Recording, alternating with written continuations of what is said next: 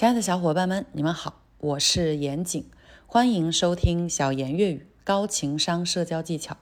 我们清明假期结束以后呢，开始进入更新。这节课给大家讲讲日本作家佐佐木圭一写的《所谓情商高，就是会说话》啊。这本书分两个部分，第一个部分呢，讲的是七个把 no 变成 yes 的技巧；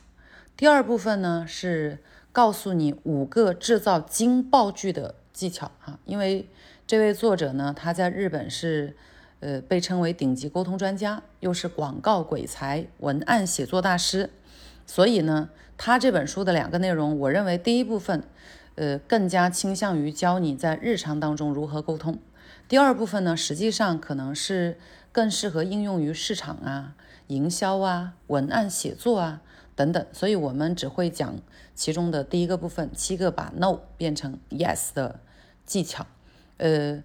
这个书里面讲到一组数据哈，他说一个人呢，平均每天会有二十二次需要请求别人协助或者获得认同、获得理解的这样子的沟通。那通过学习这本书里面的技巧呢，作者说希望能够帮大家这个获得认同。获得 yes 的这个几率提高个两到三成，然后他把自己的这一套系统呢，呃，称之为措辞菜谱哈，就是我们把讲话像想象成像做菜一样，我们需要用不同的佐料，然后呢，要用不同的烹饪的方法再去加工一下，这样呢，说出来的话，做出来的菜，别人闻起来香。吃起来味道美啊，赏心悦目，更加的舒适哈。所以，嗯，有很多小伙伴读过这本书哈，不过这个评价呢褒贬不一。有些人觉得特别的好，特别的实用，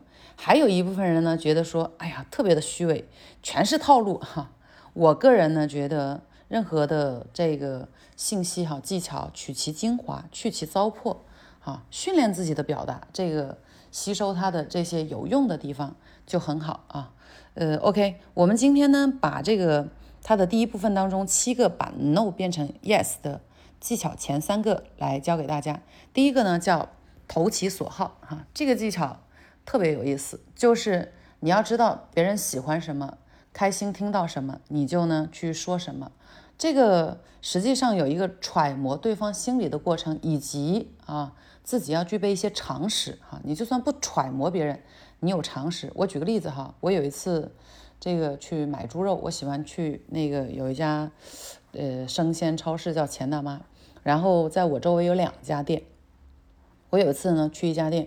那天我想买一点五花肉，然后我看到那个五花肉呢有一点肥，我就说哎今天的五花肉怎么这么肥呀？然后那个里面的分割师看着我说，哎呀我也想知道，他这么一说以后。我就没有买，因因为我觉得他的回答不是我想要的，而且我我发出这个感叹，当时我是既没有决定要买，也没有决定不要买的时候，只是就是这么一说哈，这是呃在 A 店，然后我第二次呢，我依然去买五花肉呢，我去了 B 店，然后那天那个五花肉呢也有一点肥，然后我又说了同样的话，我说哎呀这个五花肉有点肥，这一次呢这个分割师说哎。肥一点的话，煎一煎，炒起来吃更香哦。我听他这么一说，我就买了五花肉。好，大家看，同样的商品，同样的质量，不同的方法，不同的话术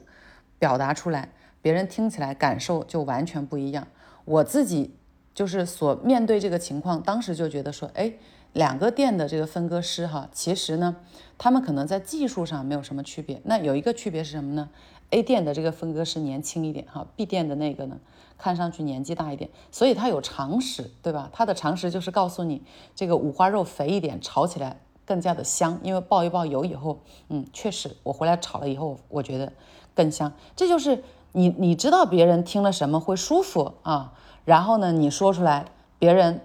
有这个需求，OK，别人就会接受。那这是一个，然后第二个呢？这个书里面讲了一个案例呢，说，呃，林濑遥演的一个这个电影哈，日本的演员叫林濑遥，他演了一个电影，然后这个电影里面他扮演的是空姐，他们在飞行过程当中呢要派发那个餐食，结果他们有两样餐食，一个牛肉，一个鱼，然后发着发着呢，就发现牛肉，大部分的人都要牛肉，因为空姐一般都会问你啊，我们有鱼和牛肉，请问你要哪一种？然后大部分人呢就选了这个牛肉啊，然后这个林来瑶想说到时候选到后面的人不就只有一样了吗？觉得服务不到位，就问去请教他们更资深的一个伙伴，这个伙伴呢，好就。推着车就出去了，然后他就转换了一种表达方式，他就说我们有精致的，用非常好的什么某某地方的盐以及香煎的新鲜的，呃优质的鱼，还有牛肉，请问你要什么呢？别人就选了，更多人就选了鱼，最后就是大家都能够呃均分了啊，等于说这个餐食就均分了哈。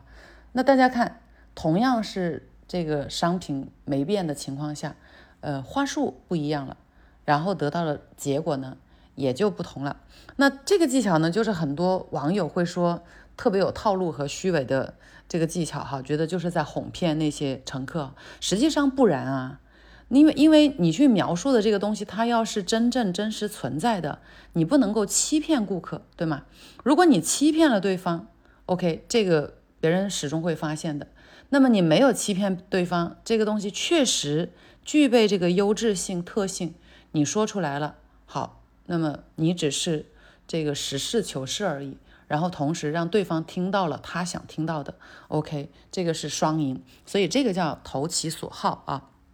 然后第二个技巧呢，叫尽其所恶啊，这个实际上我觉得生活当中可能大家都用过啊，比如说。呃，书中讲了一个案例，就是在一个饭店里面，小朋友跑来跑去，然后第一个呢有危险，第二个他会干扰你。如果你直接跟这个小朋友讲说，请你坐回座位，哈，那么小朋友不一定会听你的，然后家长们也会觉得你没有礼貌。那用什么方法比较好呢？啊，告诉家长和小朋友，现在我们这里有很热的菜。然后呢，端出来的时候，万一撞到的话，会烫到小孩子，很危险。这样的话，请你坐回座位哈，保证这个孩子的安全。这样小孩子和大人听了以后呢，都会觉得，哎，对我要注意，我应该这个坐回座位。所以尽其所恶，意思就是把对方担心的东西说出来，把这件事情跟对方的利益啊挂上关联，然后再去请求他。执行，他就会更愿意听你的啊。包括书中讲到说，呃，这个有一个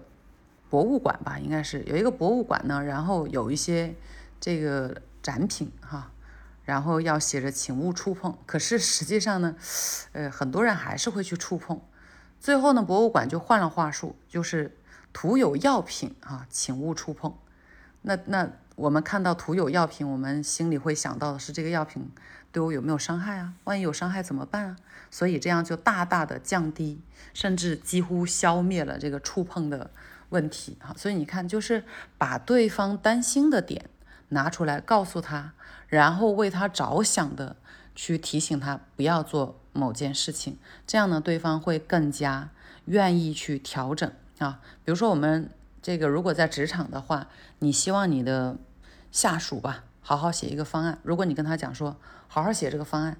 他听了以后可能跟没听一样。但你告诉他说，这个方案啊，它直接关系到你这个月的奖金啊。写的不好的话，你到时候奖金会减半哦；或者写的不好的话，到时候会降低你的奖金哦。所以你要好好写这个方案。那你的下属啊，你的员工肯定会认真写，因为跟他自己的利益相关，呃，跟他担心的事情相关，所以叫。告诉对方这么做的风险带来的影响与他的利益挂钩，然后告诉他应该怎么做，哈，叫尽其所恶。大家引申到自己的生活当中去啊，还是要强调一定要实事求是，你不要空空恐吓。你说，哎，你不好好写的话，这个月的奖金都给你扣没了哦。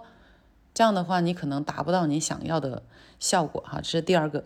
第三个呢？叫做给对方选择的自由，哈，这一招我用的特别的多，哈，一般用在 这个家庭沟通当中。比如说这一次放月假啊，我的这个小朋友他的作业很多，然后老母亲肯定会希望他把作业及时完成啊，对吗？那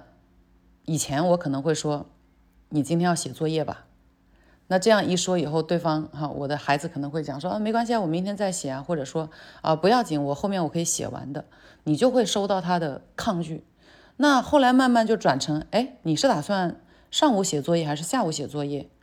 好，他可能会说上午或下午，或者我会直接告诉他，你会你是打算上午写作业还是下午写作业啊？你确定好了以后，我就把剩下的时间安排出来，我们出去玩。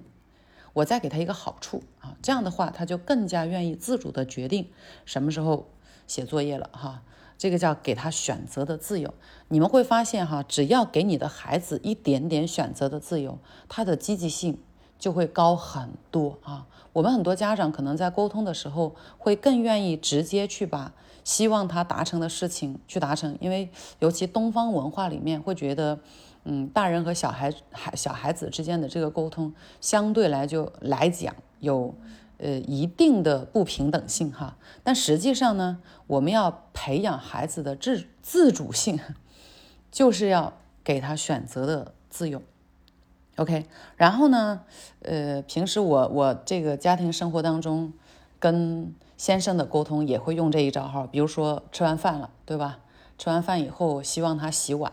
如果直接说你把碗洗了，对方可能把这个事儿干了，但是心里不爽哈。所以你用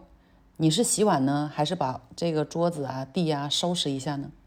你选一样，对吧？大家一起干，这样的话，对方干的过程他也会是自己选的，然后同时呢，你们都在互相合作的话，也没有那种我自己干了不爽的。这种情绪哈，这个是，然后书里面呢，嗯，也有一个案例哈，讲的是怎么样去约你心仪的女生吃饭。如果说，哎，这周六我们一起吃饭吧，约会吧，啊，可能对方会拒绝你，然后换一个方式说，嗯，有一个意大利的餐馆特别的棒，然后呢，呃，位置很难定啊，只有周五或者周六还有位置，你看你。哪一天的时间方便，我定一下。这样的话，对方就会更加愿意跟你一起去这个约会哈。就是用选择的自由啊，而且呢，因为是对方选的哈，因为是别人做的决定，所以呢，他会更加愿意对做出的这个决定负责任。好，OK，这个就是我们今天讲的。呃，佐佐木圭一写的所谓情商高，就是会说话的第一部分当中，七个把 no 变成 yes 的技巧的前三个哈，希望对大家这个日常沟通能够带来一定的指导作用哈。最后强调一下，所有的这些沟通的基础呢是真诚啊，不要把套路单纯的用来想去套路别人。如果你是为了套路别人而学习这些技巧，不实事求是的话。嗯，基本上是没有效果的，因为没有人是傻子啊，每一个人都会有自己的感知力，也能够真正判断出来，你是在哄骗他呢，还是在用实际诚实的态度，用呃良好温暖的语言去让他在愉悦的状态状态之下接受你的请求，或者呃认同理解你的一些看法、观点等等。好这就是我们今天要跟大家分享的。那么剩下的四个技巧呢，我们下节课再跟大家继续来讲解啊。OK，喜欢我们的内容呢，也可以加我的个人微信二七八八二七九八幺幺。那么我们下节课再见啦。